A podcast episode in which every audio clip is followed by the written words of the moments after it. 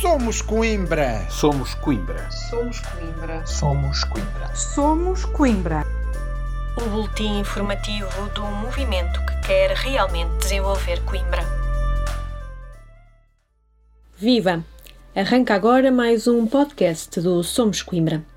Esta semana começamos a partir do Polo 3 da Universidade. Finalmente, o licenciamento da operação de loteamento deste polo vai avançar. A construção do Polo 3, recorde-se, iniciou-se em 2001, pelo que é caricato que apenas 19 anos depois o licenciamento avance.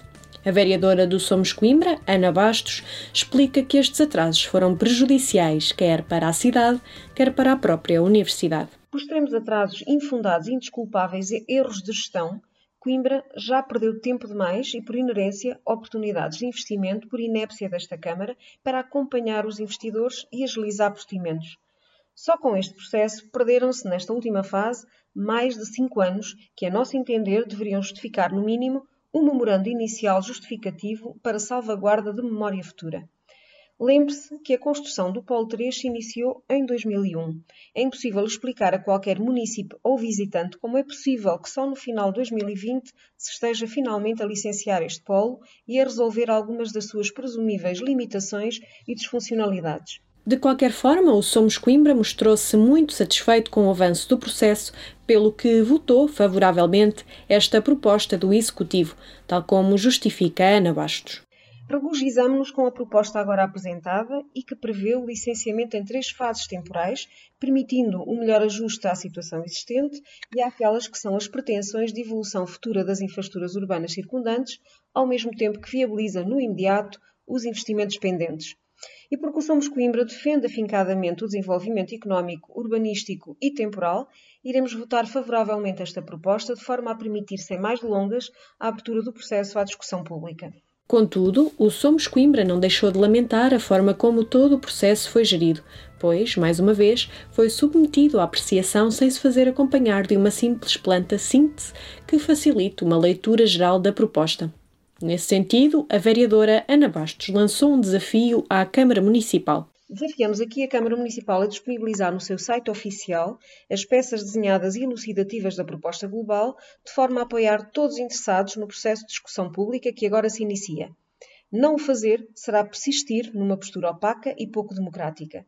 Não deixa de ser bem patente a imposição por parte da Câmara Municipal de Coimbra de uma solução urbanística e de remate para a Praça Mota Pinto, a ser implementada na segunda fase de licenciamento, sem que a mesma tenha sido objeto de estudo de tráfego comprovativo do nível de desempenho assegurado. De facto, não deixa de ser patente a imposição por parte da autarquia de uma solução urbanística e de remate para a Praceta Mota Pinto, sem que a mesma tenha sido objeto de estudo de tráfego comprovativo do nível de desempenho assegurado. Assim, o movimento não tem dúvidas que o desenho adotado vai criar problemas de tráfego que seriam desnecessários, como explica a vereadora. Só podemos lamentar que, ao invés da Câmara Municipal impor à Universidade de Coimbra soluções sem fundamento técnico, não tenha tirado o devido potencial da cooperação direta com esta instituição para, em conjunto e por recurso a técnicos e académicos qualificados, delinearem uma solução global integrada, funcional e de elevado nível de desempenho. Assim, terá que ser o PS de Coimbra autonomamente a assumir as implicações globais desta imposição e dos inevitáveis questionamentos que tal solução virá implicar quer no funcionamento complexo do ZUC, quer no acesso de saída do Polo 3. Como compensação e, acima de tudo, pelo manifesto interesse que envolve esta operação urbanística, o Somos Coimbra propõe que esta Câmara promova, desde já, ao abrigo do ponto 1 do artigo 91 do REMOE, o processo de isenção das correspondentes taxas e compensações urbanísticas. Do Polo 3 da Universidade viajamos rapidamente para o Polo 1. Na passada reunião de Câmara, o Somos Coimbra saudou o avanço do projeto base do elevador junto às escadas monumentais. Recorde-se que o recurso a um meio mecânico foi uma reivindicação exigida na primeira hora pelo Somos Coimbra, no sentido do cumprimento da lei das acessibilidades e mobilidade reduzida. O movimento voltou a lamentar que o projeto Metrobus não vá até à Praça Dom Dinis, o que é técnica e politicamente injustificável. Foi também na última reunião de Câmara que o Somos Coimbra voltou à questão dos bombeiros e da proteção civil. após serem publicadas declarações do vereador Jorge Alves a um diário local a 30 de setembro e que demonstram um desconhecimento das leis em vigor num pelouro pelo qual é responsável, o vereador do Somos Coimbra, José Manuel Silva, voltou a alertar os responsáveis. A Câmara de Coimbra, ao contrário de muitas outras, ainda não nomeou o Coordenador Municipal de Proteção Civil, a quem compete, entre outras funções, dirigir o Serviço Municipal de Proteção Civil, acompanhar permanentemente e apoiar as operações de socorro, pelo que está em cumprimento legal e alimenta uma confusão de competências, razão pela qual a atual diretora do SMPC e o comandante da CBS não se entendem nas reuniões. O de respeito pela lei não pode continuar, pelo que a bem da Proteção Civil de Coimbra vem chamar-lhe a atenção para a urgente necessidade de proceder a esta nomeação, como é sua obrigação legal desde há 18 meses, tinha seis meses para o cumprir. Para assegurar uma resposta rápida e eficaz da Proteção Civil no Conselho, José Manuel Silva insistiu na criação do cargo de Coordenador Municipal de Proteção Civil. Sabemos bem que em Coimbra se têm verificado em múltiplas situações as consequências negativas da sua inexistência, pelo que insistimos na proposta da sua rápida criação, a bem da proficiência da proteção civil no Conselho de Coimbra. E da esfera camarária passamos para a esfera regional, caminhando já para o final do podcast de hoje.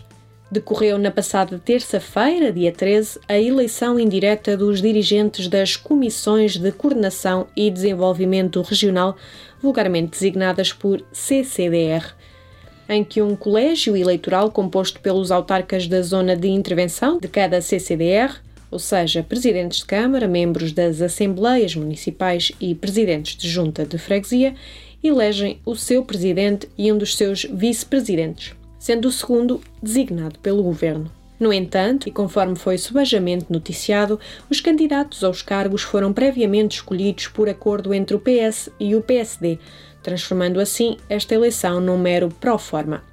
Nesse sentido, o Somos Coimbra, honrando o compromisso com os seus eleitores, não compactuou com estes resultados combinados no caso da escolha dos representantes para a CCDR do Centro.